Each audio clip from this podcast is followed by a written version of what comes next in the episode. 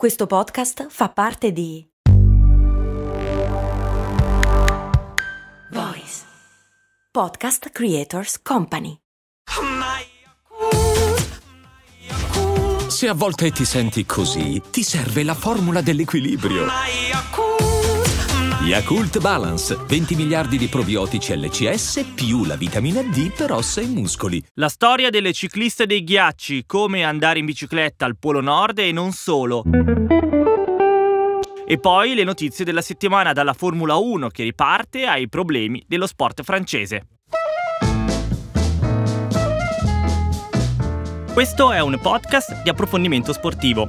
Vuole raccontare lo sport, le sue storie e i suoi protagonisti per analizzare e comprendere come l'economia, la politica, la cultura e la società influenzino e a loro volta siano influenzate dalle vicende dello sport.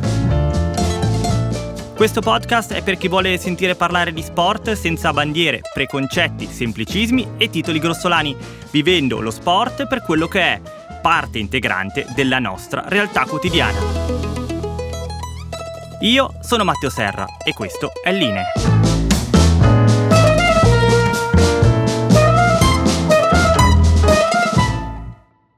Bentrovate e bentrovati all'ascolto di Line, il primo podcast di approfondimento sportivo italiano, l'unico che affronta le tematiche legate al mondo dello sport dandogli il valore che meritano, senza quella patina di gossip o polemica da bar che invece spesso emerge sui nostri media sportivi. In questa puntata vi parlerò dell'incredibile attività di un ciclista estremo che ama coniugare la passione per la bicicletta con la ricerca di situazioni tanto affascinanti quanto sperdute. Prima però diamo il bentornato alla Formula 1 che ha ufficialmente dato il via alla stagione 2023 con il Gran Premio del Bahrain. Allora partiamo da una certezza, vince sempre Verstappen e la Red Bull. Anche nella prima gara della stagione la coppia pilota olandese e macchina austriaca ha fatto centro, vincendo in modo onetto, quasi scontato, e questo non è un buon segnale per le avversarie che rischiano addirittura di essere già demoralizzate in partenza. Per esempio questo può succedere alla Ferrari, che ha vissuto il solito weekend da vorrei ma non posso, con Leclerc che prima stava lottando con Perez per il secondo posto, ma poi è stato lasciato a piedi dal motore della sua macchina. Niente di che neanche la partenza della Mercedes, peggio ancora la McLaren e in tutto questo emerge il talento di Alonso che a 41 anni ha iniziato l'ennesima vita della sua carriera a bordo della nuova Aston Martin, terzo posto e tanti complimenti. Ma dato che al momento sul piano sportivo non pare esserci molto da dire, vista la superiorità di Verstappen, vi provo a suggerire io alcuni temi che aleggiano tra il paddock della Formula 1. Il primo riguarda il motivo per cui molte persone negli ultimi anni si sono appassionati alla Formula 1, ovvero il documentario di Netflix Drive to Survive. Netflix fa show, non sport, quindi ha bisogno che ogni stagione sia ricca di pathos, emozioni, conflitti e tensioni e quando non ne trova un po' prova a costruirli. Questo è quello che alcuni piloti, team principal e in generale persone interne al circuito della Formula 1 stanno dicendo contro Netflix, reo secondo loro di montare scene e dichiarazioni ad arte per farle sembrare più severe di quanto siano in realtà. Il rapporto Netflix Formula 1 è stato fruttuoso per entrambi, dato che ci hanno guadagnato alla grande, ma il colosso dello streaming americano si sta un po' rendendo conto che da una stagione all'altra in questo sport non è che cambi più di tanto. I piloti sono sempre quelli, le scuderie pure, e quindi non è facile per loro trovare sempre nuovi spunti, dato che in teoria è un documentario, quindi dovrebbe essere tutto basato sulla verità. Molti poi dicono che alcuni, tipo il team principal della Mercedes, Toto Wolff, ami aumentare la spettacolarità delle sue uscite quando sa che sono presenti le telecamere di Netflix, in parte recitando una sorta di copione. Forse quindi le prossime stagioni di Drive to Survive saranno le ultime. E a proposito di ultima stagione e di Mercedes, Alleggia da tempo una voce che vorrebbe Lewis Hamilton, sette volte campione del mondo, lontano dalla sua Mercedes. Lui ha un solo anno di contratto ancora, ha 37 anni e non ha proprio chiarito quale sarà il suo futuro. Dalla scuderia tutti si dicono certi che rimarrà, ma forse lui non è proprio della stessa idea, anche perché la vettura sembra essere parecchio lontana dalle possibilità di vittoria e quindi diventa difficile immaginare un personaggio del carisma di Hamilton passare un altro anno a lottare per posti lontano dal podio. E che forse lo stesso Hamilton stia cambiando idea lo si vede anche dal coraggio di alcune sue dichiarazioni. Prima del Gran Premio del Bahrain, per esempio, ha fatto sapere di aver scritto una lettera alla FIA, la Federazione Internazionale, per chiedere alla stessa federazione di fare di più in difesa dei diritti umani, facendo pressione sui regimi dove questi vengono calpestati. Ho chiesto di migliorare il modo in cui lo sport agisce in merito ai diritti umani, ha detto. Hamilton non è nuovo a dichiarazioni del genere e questo dimostra la grandezza del suo personaggio. La Formula 1 poi, oltre che in Bahrain, correrà ad Abu Dhabi, in Qatar, in Arabia Saudita, tutti paesi che usano lo sport per migliorare la propria immagine internazionale. Hamilton quindi ha chiesto alla Formula 1 di non farsi troppo abbindolare dai soldi. Uh, Newcastle Sandstorm is the headline, and caught out. US case reveals Toon Chief is in Saudi government. The headline here by the story from Martin Lipton the Premier League is under pressure to reinvestigate Newcastle's takeover after US courts revelations the club's owner is part of the Saudi government. Rimaniamo in tema sport washing. Chi ha ascoltato la scorsa puntata e chi non lo ha fatto invece rimedia al più presto sa quanto sia delicata la questione delle proprietà delle squadre di calcio europee divise tra americani e arabi. Appartiene al secondo gruppo il Newcastle, che nell'ottobre del 2021 è stata comprata dal fondo PIF, il fondo di investimento statale dell'Arabia Saudita. Quando è stato confermato l'acquisto, la Premier League aveva assicurato che nessun organo governativo dell'Arabia Saudita avrebbe avuto a che fare con la gestione della squadra. Non è ammissibile che uno Stato abbia una squadra di calcio. Eppure ora forse qualcosa sta cambiando. È una storia questa che parte da lontano e addirittura dal golf. Qualche mese fa il PGA Tour, l'associazione che cura gli interessi dei principali tour professionistici del mondo di golf, aveva fatto causa a un'altra organizzazione che si chiama Live Golf, creata e gestita dal Fondo Sovrano dell'Arabia Saudita. Il PGA Tour, temendo che fosse una piena opera di sport washing, aveva detto che qualunque giocatore avesse deciso di partecipare a quei tornei non avrebbe poi potuto rimanere nel PGA Tour. Questo non aveva di certo spaventato i sauditi, che sono andati avanti per la loro strada e hanno iniziato a offrire super contratti ai giocatori. Per questo il PGA Tour gli aveva fatto causa, dicendo che offrono soldi senza senso ai giocatori perché abbraccino il loro tentativo di ripulirsi l'immagine con lo sport. Nel processo, che è ancora in corso, è emerso che Yassir al-Rumayyan, il presidente del Live Tour, è anche un ministro permanente dell'Arabia Saudita. Ed è qui che arriviamo al Newcastle, perché il signor Al-Rumayyan è anche il presidente del Newcastle. Quindi se lui è un ministro, vuol dire che il governo dell'Arabia Saudita in qualche modo è presente nel Newcastle, mentre ci avevano detto il contrario, hanno urlato gli altri club di Premier League e Amnesty International non appena è emersa la cosa. La Premier League al momento non sta commentando la vicenda, però la questione sta diventando parecchio spinosa, soprattutto perché la maggior parte dei club inglesi sono controllati da fondi americani, che quindi non potrebbero accettare una cosa del genere, soprattutto quando sullo sfondo c'è anche l'acquisto della più importante squadra inglese, il Manchester United, sempre più vicina a passare nelle mani di un emiro del Qatar. Parlare di questi temi legati allo sport vuol dire parlare della direzione in cui va il mondo e chi muove i soldi e sono tematiche che a pioggia riguardano mille altri aspetti, dagli investimenti nella città a un non banale riposizionamento di un paese. Settimana scorsa, per esempio, il Newcastle ha giocato una finale di coppa dopo tanti anni.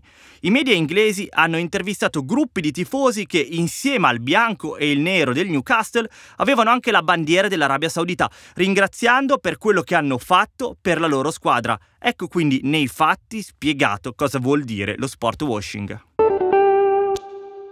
Vi devo ora un aggiornamento su una vicenda di cui qui su Line vi ho parlato parecchio in anticipo rispetto a tanti altri.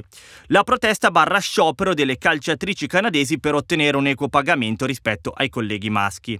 La federazione canadese ha comunicato di aver trovato un primo accordo con le giocatrici per raggiungere la parità salariale, inserendo diversi bonus legati alle presenze e ai risultati ottenuti, esattamente come succede per gli uomini.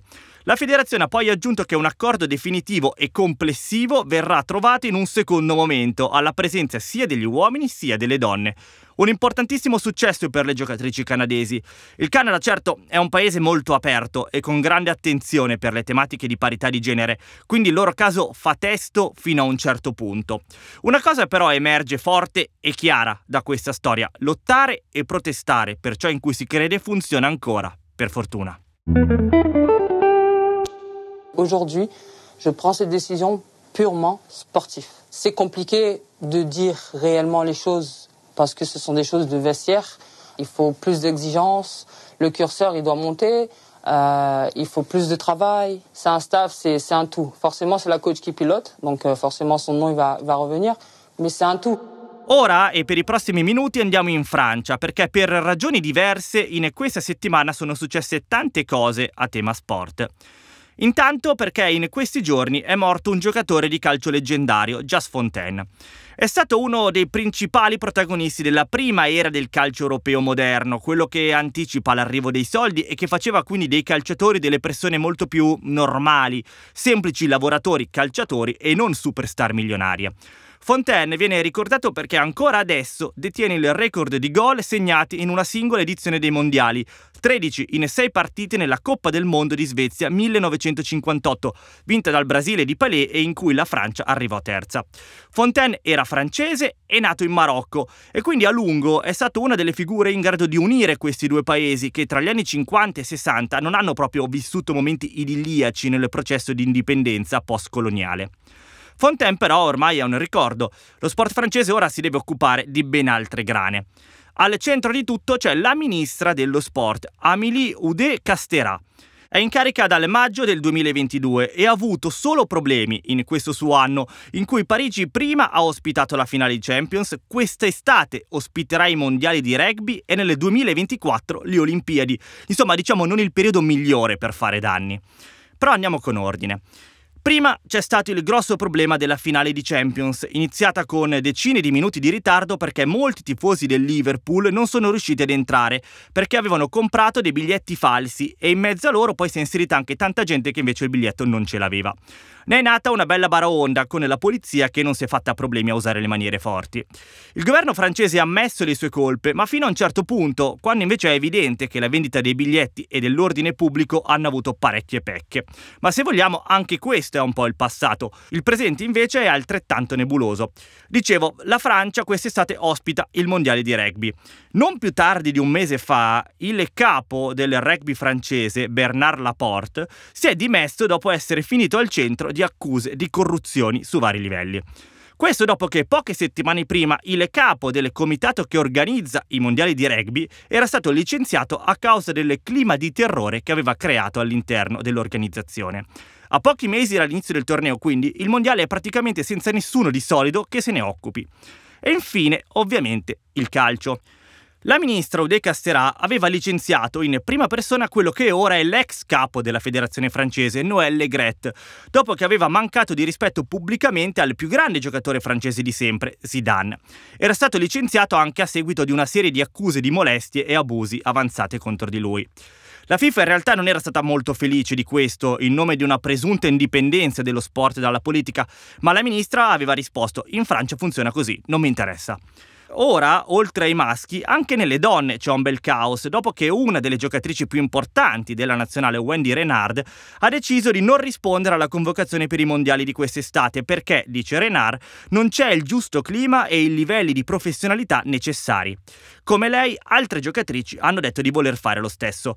Una vera e propria bomba a mano contro il calcio francese, accusato dall'interno di essere praticamente una banda di incapaci. E infine, tra un anno e mezzo ci saranno le Olimpiadi di Parigi 2024 e sul piatto c'è la questione se riammettere o meno le atlete e gli atleti bielorussi e russi ai giochi. Insomma, per Ude Casterà i problemi forse sono solo all'inizio e chissà che prima di dormire, se ci riesce, si chieda il classico ma chi me lo ha fatto fatto fare. Chiudiamo con una serie di grandissimi risultati di atleti italiani che magari vi siete persi. Partiamo dai mondiali di pattinaggio sul ghiaccio. Davide Ghiotto ha vinto la medaglia d'oro nei 10.000 metri e questo è il primo storico oro italiano in questa disciplina sulla singola distanza. Oro arrivato tra l'altro in casa della nazionale più forte in questa specialità, l'Olanda. Anche negli europei di atletica indoor di Istanbul siamo andati alla grande. Nei 60 metri Samuele Ceccarelli ha vinto l'oro davanti a Marcel Jacobs. Ceccarelli, che già aveva battuto Jacobs agli italiani, si conferma ancora mentre Jacobs si è pure fatto male, ma comunque alla fine è arrivato secondo. Infine, grande risultato per Larissa Iapichino, che arriva seconda nel salto in lungo, mancando il primo posto per appena 3 cm. Iapichino però ha firmato il nuovo record italiano che aveva già in precedenza eguagliato e che condivideva con Fiona May, che altri non è che sua madre. Ringrazio l'ascoltatore Luca per queste segnalazioni e invito tutti voi a scrivermi su Instagram, su Telegram o via mail per suggerimenti, consigli e commenti. Non siate timidi, potete darmi una grossa mano.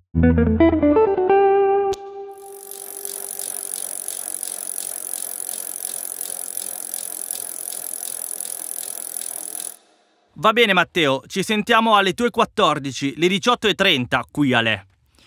Questa è la risposta che Omar Di Felice mi dà alla mia richiesta. Mom deserves the best, and there's no better place to shop for Mother's Day than Whole Foods Market. They're your destination for unbeatable savings, from premium gifts to show-stopping flowers and irresistible desserts. Start by saving 33% with Prime on all body care and candles. Then get a 15-stem bunch of tulips for just $9.99 each with Prime. Round out Mom's menu with festive rosé, irresistible berry chantilly cake, and more special treats. Come celebrate Mother's Day at Whole Foods Market. di intervistarlo.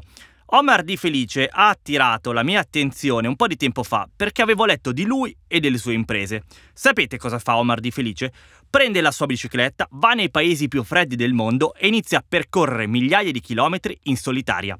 È un ciclista di ultracycling, una disciplina la cui base è proprio usare la bici in luoghi non proprio comodi e macinare chilometri su chilometri. Se qualcuno di voi sa dove sia lei, gli faccio i miei complimenti. Per tutti gli altri, me compreso, ve lo dico. Dopo averlo cercato sulle mappe, lei è la città capoluogo della regione della Ladakh, una zona che si trova al nord dell'India, un lembo di terra incastrato tra Cina e Pakistan e per questo abbastanza conteso, tanto che viene definito il piccolo Tibet indiano. Per farla molto semplice comunque, siamo ai piedi dell'Himalaya.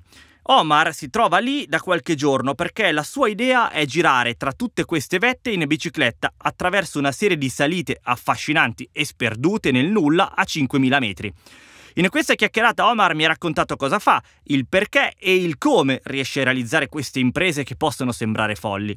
Volete un esempio? Sentite il suo piano per questa nuova avventura e immaginate che mentre state ascoltando lui sta pedalando in mezzo alla neve.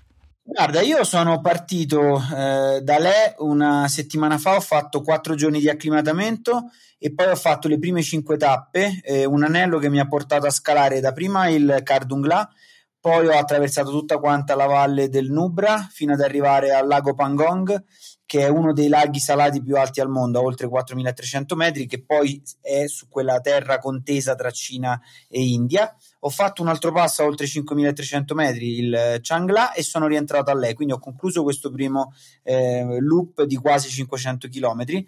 Ora sto facendo un giorno di stop, verifica della bicicletta, eh, richieste di vari permessi perché poi mi sposterò in bici verso, verso ovest a Cargill, in una regione sempre all'interno dell'Adak, eh, più, più, occidentale, dove ci sono altri passi a oltre 4.000 metri, prima poi di fare rientro a lei e quindi concludere il giro. Dovrebbero mancarmi all'incirca un migliaio di chilometri scarsi, quindi l'avventura è ancora lunga, avrò ancora, credo, una decina di giorni, poi farò rientro a lei per poi, insomma, chiudere qui l'avventura. Prima di continuare a scoprire come viva la sua esperienza da sportivo Omar Di Felice, vi devo una migliore spiegazione di cosa sia l'ultracycling. Già, perché Omar non è un pazzo che prende e va a caso, anzi è un esponente di questa disciplina che sta avendo una sempre maggiore diffusione in tutto il mondo. L'ultracycling o ultraciclismo, se non vi piacciono gli inglesismi, è una declinazione del ciclismo nata negli anni Ottanta, ovviamente negli Stati Uniti, dove amano mettere la parola estremo dietro a ogni cosa, soprattutto poi se si tratta di sport. Il primo evento di ultracycling si chiamava Race Across America, una gara che partiva dalla costa del Pacifico americana per arrivare a quella atlantica. Da lì pian piano sono nate competizioni del genere in ogni angolo del pianeta. L'ultracycling è caratterizzato da due aspetti. Uno è quello competitivo di di gruppo in cui più atleti gareggiano sullo stesso percorso. In questo caso il cronometro parte al via e si spegne solo al traguardo. Nelle migliaia di chilometri di percorso il ciclista deve fare fronte a tutto in autonomia, dal mangiare fino al dormire. Oppure al non dormire se si vuole guadagnare tempo rispetto agli altri. Il secondo aspetto invece è in solitaria, in cui ci si cimenta con attraversate estreme da soli. Tenete presente però che siamo comunque in un contesto sportivo, quindi la componente dei dati e dei numeri, i tempi, le pedalate, le frequenze, eccetera, sono cose fondamentali. Omar parla così della sua disciplina. È una disciplina molto complessa, molto difficile e che attualmente trova un po' di difficoltà ad essere normata, quindi l'ultra cycling è un po' sono tutta questa serie di competizioni, ma poi è anche quello che facciamo noi atleti in solitaria quando decidiamo appunto di fare percorsi molto lunghi, percorsi molto estremi e avventure in solitaria. Quindi racchiude un po' questa doppia connotazione, sia quella dell'esplorazione dell'avventura che quella proprio agonistica. Io diciamo che nasco come agonista perché sono stato ciclista professionista diciamo, del ciclismo tradizionale e poi ho deviato verso l'ultracycling che mi ha sempre attratto maggiormente. Ho iniziato con le competizioni di ultracycling per poi andare ad aggiungere anche le avventure. Quindi diciamo che durante la mia stagione ho una parte, soprattutto quella invernale, dedicata all'esplorazione e poi un'altra parte, quella dalla primavera all'estate in poi, dedicata maggiormente alle gare. A questo sport, già di per sé abbastanza folle, lui ha deciso di aggiungere un elemento specifico, quello del freddo. Potete infatti trovare molti articoli in cui viene definito il ciclista del ghiaccio, proprio perché lui, nelle sue attività in solitaria, ama andare dove il freddo è una cosa seria. Ma allora, io sono sempre stato un amante, un grande amante dell'inverno e quando ho iniziato a fare ultracycling eh, una delle prime mission che mi sono data è stata proprio quella di eh, attraversare alcuni dei luoghi più estremi in inverno in bicicletta in solitaria. Quindi ho cominciato un pochino a vedere quelle che erano le regioni che mi affascinavano maggiormente, dal nord del Canada al nord della Scandinavia, l'Islanda, eh, l'Alaska, il deserto del Gobi, l'Himalaya in Nepal. Quindi diciamo che ogni anno cerco una regione che in inverno dà un po' il meglio di sé in termini di condizioni estreme, eh, elaboro un percorso e cerco di attraversarlo. Quindi diciamo che queste sono un po' le mie le avventure che mi hanno dato questa connotazione di ultracyclist del freddo, sono proprio quelle invernali. A questo punto della chiacchierata a me viene spontanea una domanda. Ma come ha fatto a trovare la forza la prima volta per iniziare? Com'è che il giorno in cui uno si sveglia e invece di pensare vado in ufficio, a scuola, all'università, pensa adesso prendo una bici e vado a farmi migliaia di chilometri al gelo negli angoli più remoti del mondo? Insomma, non è una cosa da chiunque. Omar ha vissuto la sua prima esperienza nelle Polo Nord e la ricorda così. Allora, la prima esperienza invernale sì, fu Capo Nord eh, in Lapponia. Avevo già da alcuni anni iniziato, da un paio d'anni avevo iniziato a fare ultracycling con una gara, la Race Across the Alps, che è una delle gare simbolo in Europa, una delle prime che è nata in Europa. È una gara di quasi 600 km dove si attraversa l'arco alpino tra Svizzera, Austria e Italia. Eh, due anni dopo poi ho iniziato un pochino a strizzare l'occhio all'inverno in bicicletta, quindi da questa prima esperienza da Tromso a Capo Nord poi è, ho dato il via no, a tutto questo, che, a questo mio filone di esplorazioni invernali. Sicuramente quella è stata un po' la prima esperienza che mi ha segnato dal punto di vista del, ehm, diciamo del freddo, delle condizioni eh, glaciali dell'Artico. Tu devi considerare che tratta del 2013 ed erano comunque anni quelli in cui nessuno usciva in bicicletta in inverno e i ciclisti tradizionali in inverno cercavano il caldo per allenarsi. Quindi eh, vedere una persona che prendeva una bici da corsa, da ciclocross e andava a pedalare su ghiaccio e neve era molto inusuale Oggi, per fortuna, a distanza di oltre dieci anni, il ciclismo invernale si è espanso e si sta espandendo perché sta prendendo molti appassionati. Ma all'epoca era veramente una cosa che non faceva nessuno, tanto che io mi sentii dire da più persone che eh, da un lato era impossibile, dall'altro comunque era una follia, una cosa che comunque non aveva nessun fine ad oggi ti posso dire che è stato un investimento che mi ha, mi ha, regalato tanto e mi sta dando tanto perché poi, sai, quando tracci una strada, secondo me hai una doppia soddisfazione che è quella di averla percorsa, ma anche quella di vederla percorrere da altre persone. Probabilmente, onestamente, anche io avrei fatto parte del gruppo di persone che lo invitava quantomeno a pensarci bene prima di farlo. Però Omar, per fortuna sua e nostra, che ascoltiamo le sue storie, non ha dato retta agli scettici e ha dato il via a questo suo grande modo di vivere lo sport arrivando a vivere situazioni di piena simbiosi con la natura e incredibilmente impattanti per questo.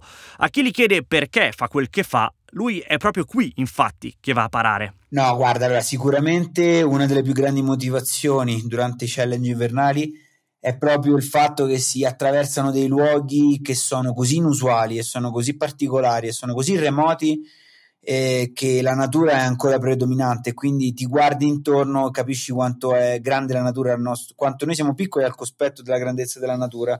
Gli scenari artici, le aurore boreali, il ghiaccio, la neve, il freddo, quel silenzio quasi assordante. Sono poi la motivazione per cui io faccio questo tipo di, di esplorazioni, quindi sicuramente al di là della parte di performance che ovviamente caratterizza un po' tutte le mie attività, dal, dal, punto di vista della, diciamo, della, motivazione, poi io la vado a ricercare proprio nella bellezza dei luoghi che, che, attraverso. Se qualcuno di voi si sta facendo esaltare da Omar e dalla bellezza di quello che vede e che fa, a tal punto da pensare di voler in qualche modo imitarlo, tranquilli, vi aiuto io. Sentite come ci si organizza per un'impresa del genere. Allora, guarda, io solitamente tutto nasce di solito da un po' un'intuizione, no? una, diciamo, una visione tipo voglio attraversare la DAC, voglio attraversare il deserto del Gobi, vorrei andare a Capo Nord. A quel punto lì, una volta che ho trovato la destinazione, mi metto a studiare il percorso, quindi cerco una rotta, un percorso, una traccia o che non ha mai fatto nessuno in inverno o che magari non è mai stata fatta in un determinato tempo, quindi mi do un obiettivo. E trovato l'obiettivo, studio nello specifico la traccia per cercare di capire, uno, come affrontarla dal punto di vista tecnico, quindi quale bicicletta, una bici da gravel con i chiodi, una mountain bike, eh, una fat bike con una slitta attaccata, tutte queste sono decisioni che vengono prese sulla base della traccia e a quel punto lì poi anche le altre decisioni, cioè quelle riguardanti l'organizzazione logistica, vengono di conseguenza. Ci sono dei luoghi dove puoi trovare, ad esempio come qui in Ladakh, dei villaggi e quindi sai che dormirai ogni sera forse con un tetto sulla testa, altri luoghi come ad esempio il deserto del Gobi o l'Antartide dove tu sai che per decine di giorni sei da solo nel nulla e quindi devi avere con te tutto il necessario per poter campeggiare in comodità, per poterti procurare dell'acqua, per poterti cucinare da mangiare. Quindi fatte poi tutta questa serie di analisi e di valutazioni si passa al, appunto, al preparare impacchettare il viaggio e partire. La componente aggiuntiva, eh, soprattutto in spedizioni in luoghi sensibili come la DAC, che appunto è una zona eh, dove ci sono delle terre, dei luoghi abbastanza contesi tra Pakistan e India piuttosto che tra India e Cina, bisogna anche andare a studiare la, il discorso della sicurezza, quindi l'ottenimento dei permessi, avvisare le autorità locali di quello che stai facendo, fare sempre le cose in sicurezza. Da questo punto di vista ti devo dire che la tecnologia che molti dei miei colleghi un pochino reputano che tolga della, del romanticismo a quello che facciamo, in realtà secondo me aggiungono sicurezza. Io ho sempre con me un tracciamento GPS, ho con me un telefono satellitare, ho con me sempre tutti gli strumenti tali per cui un'esperienza sia sì estrema, ma non pericolosa per quella che è la propria vita. Cioè, trovarsi da soli giù da un dirupo su un passo himalayano non è una cosa simpatica e se tu in quel momento non hai nessun modo per avvisare qualcuno andrai sicuramente incontro a morte certa. E allora, ovviamente, non resisto e quindi gli chiedo, ti sei mai trovato in una situazione da morte certa? Quello che mi ricordo bene, in realtà non era durante un'avventura vera e propria, ma era un viaggio di allenamento per un'avventura successiva in Canada e io andai, tornai a Capo Nord da solo e feci questo viaggio invernale nel mese di febbraio. Trovai tra l'altro una delle settimane più fredde di tutto l'inverno e mi trovai su una cima di una piccola collinetta a 200 rotti metri sul livello del mare, quindi niente di trascendentale per noi, ma a quelle latitudini una bufera di neve a 200 metri sul livello del mare è peggio che scalare di notte lo Stelvio in pieno inverno a 3000 metri. E io mi ricordo che ci fu questa bufera improvvisa, io caddi sulla, sul ghiaccio, sulla neve, ci furono dei minuti in cui non riuscivo neanche a prendere il telefono, quindi ci sono stati dei momenti un po' concitati, se non che a un certo punto arriva da lontano, vedo arrivare questo camionista lituano, scende dal camion senza dire nulla, mi prende di peso, mi butta sopra e mi porta alla fine della discesa che era 3 km più avanti Ecco, quello forse è stato un momento in cui ho benedetto il passaggio di quel camionista e mi sono detto che sicuramente mi, mi era andata bene per come si stava mettendo. Ma per ogni pericolo c'è una bellezza. Per ogni volta che il gelo ti entra nelle ossa e si maledice i giorni in cui non si è rimasti a casa, ci sono situazioni in cui la natura sembra guardarti in faccia e ricordarti che è per questo che siamo al mondo. Dostoevsky infatti diceva l'umanità può vivere senza la scienza, può vivere senza pane, ma soltanto senza la bellezza non potrebbe più vivere, perché non ci sarebbe più nulla da fare al mondo. Guarda, sicuramente tutte le volte in cui pedalando mi sono ritrovato sotto le luci dell'aurora boreale. Quello è sicuramente uno dei momenti maggiormente appaganti. È un momento in cui ti dimentichi del freddo, dello sforzo, di tutto, ti fermi, alzi gli occhi e vedi queste luci danzare sopra la testa. E anche se c'è il freddo più intenso della giornata, comunque tu in quel momento non senti nulla, vedi solamente la bellezza della natura. Sicuramente le mie esplorazioni artiche affondano le radici anche nella bellezza della natura e nella bellezza delle luci dell'aurora boreale.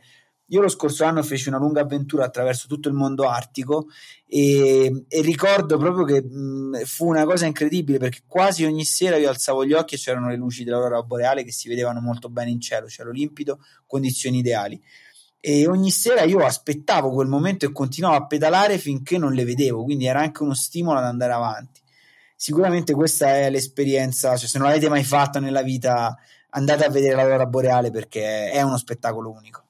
Prima di salutare Omar e lasciarlo alla notte di lei, sfrutto la sua presenza per toccare un tema a lui caro e che può far riflettere tutti, al di là del contesto specifico di cui stiamo parlando. La nostra società ormai è basata sui social. Le persone più importanti del mondo sono quelle che hanno più follower, che riescono quindi, almeno potenzialmente, a far giungere messaggi a più persone. Questa vita da social, tuttavia, che volente nolente regola molte nostre dinamiche, ha come enorme effetto collaterale quello di appiattirci, di abituarci a tutto diminuendo la capacità di comprendere il reale valore delle cose, le storie e le persone che ci sono dietro quella foto e quella montagna di like che vediamo scrollando la nostra home. Omar, per esempio, ci tiene a specificare e sottolineare la differenza che c'è tra chi come lui cerca un'impresa sportiva e chi si limita a fare un viaggio a bordo di una bicicletta. Non lo fa per fare una classifica, ma perché è giusto dare il valore corretto a ogni cosa. Il risultato finale, la foto sui social, appare identico, il percorso però che c'è dietro fa tutta la differenza del mondo. Io mi batto sempre affinché le persone prendano la bicicletta e partano e visitino dei posti e vadano in giro in bicicletta e vadano a lavoro in bici è bellissimo. E il bello della bicicletta è la sua democrazia, cioè la democrazia di dare la possibilità a tutti di potersi spostare. Ma attenzione, la democrazia della bicicletta non vuol dire però che sia tutto uguale. Noi purtroppo nel mondo dei social viviamo un periodo storico in cui apriamo una pagina, vediamo una foto e ci sembra tutto uguale. E quindi noi vediamo una foto di una persona su in Himalaya in estate con la bici, con le borse, magari ci è arrivato facendo 5 km dalla stazione più vicina. E poi vediamo l'impresa sportiva di un atleta X nello stesso posto che magari ha fatto mille chilometri non stop per arrivarci, ma non ci soffermiamo sul dato, vediamo la foto, vediamo il posto, vediamo la faccia. E di colpo è tutta la stessa cosa e quindi si sta creando un movimento secondo me anche un po' inquinato da molte persone e personaggi che vedono nel mondo dei social la possibilità di farne un lavoro, quindi vendendosi come atleti laddove non sono atleti, ma sono qualcos'altro, ma non sono qualcosa di inferiore, semplicemente di diverso. Un'avventura di ultracycling deve, pur essendo fatta in solitaria, comunque deve rispettare sempre alcuni canoni. Quindi io ho sempre con me il tracciamento, eh, racconto quello che vedo dal, dal, punto di vista dell'esplorazione, ma poi anche quelli che sono i dati che io raccolgo delle mie pedalate giornaliere. Diciamo che è un mix, ecco. Ogni avventura, ogni impresa sportiva sicuramente è anche un viaggio, perché tu all'interno dell'avventura, all'interno del challenge, comunque vedi situazioni, vedi posti, conosci persone. Ogni cicloviaggio però non è automaticamente un'avventura di ultracycling, perché se non ha determinate caratteristiche è una cosa bellissima, però non ha una componente sportiva. L'invito per tutti quanti è quello di non farsi prendere dalla pigrizia e provare sempre a sforzarsi di indagare su quello che vediamo e ci viene raccontato. Questo per esaltare chi lo merita e rimettere al suo posto chi parla senza sapere. Sui social molta gente, a seconda dei momenti, è un esperto virologo, oppure un ricercatore sui vaccini, un mago della geopolitica e delle strategie di guerra e perché no esperto di moda, di politica, di diritti sociali o di cinema. Fate sempre lo sforzo di comprendere realmente chi sta parlando, perché solo così riusciremo a superare l'apatia da social che nel giro di un secondo ci mostra prima la foto di un bambino morto sulla spiaggia e subito dopo un video stupido di un cane che fa il bagno in piscina. Per la notizia bonus, la storia dell'incredibile qualificazione ai mondiali di basket maschili del Sud Sudan. Un risultato incredibile se si considera che la nazionale ha giocato la sua prima partita da paese indipendente soltanto nel 2011 e che in questi anni il paese è stato devastato da continue guerre civili che non solo ha reso impossibile costruire le strutture, ma soprattutto ha fatto scappare gran parte della popolazione. Le cose sono migliorate quando l'ex giocatore di NBA Lul Deng ha preso in mano la federazione. La squadra è migliorata fino a centrare questa storica qualificazione e ora sono molti i giocatori di origini sudanese sparsi nel mondo che possono unirsi alla squadra. Lo sport come nuovo motore sociale e di crescita. Che meraviglia! Avete ascoltato Line, Dentro lo Sport, il primo podcast di approfondimento sportivo, curato dal sottoscritto Matteo Serra con la collaborazione di Voice e registrato e mixato da Jack Leg Studio.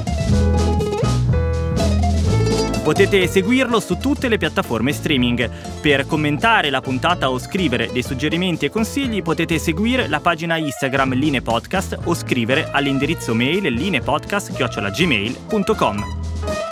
Con questo è tutto, vi saluto e vi do appuntamento alla prossima settimana. I'm Sandra, and I'm just the professional your small business was looking for. But you didn't hire me because you didn't use LinkedIn jobs. LinkedIn has professionals you can't find anywhere else, including those who aren't actively looking for a new job but might be open to the perfect role, like me.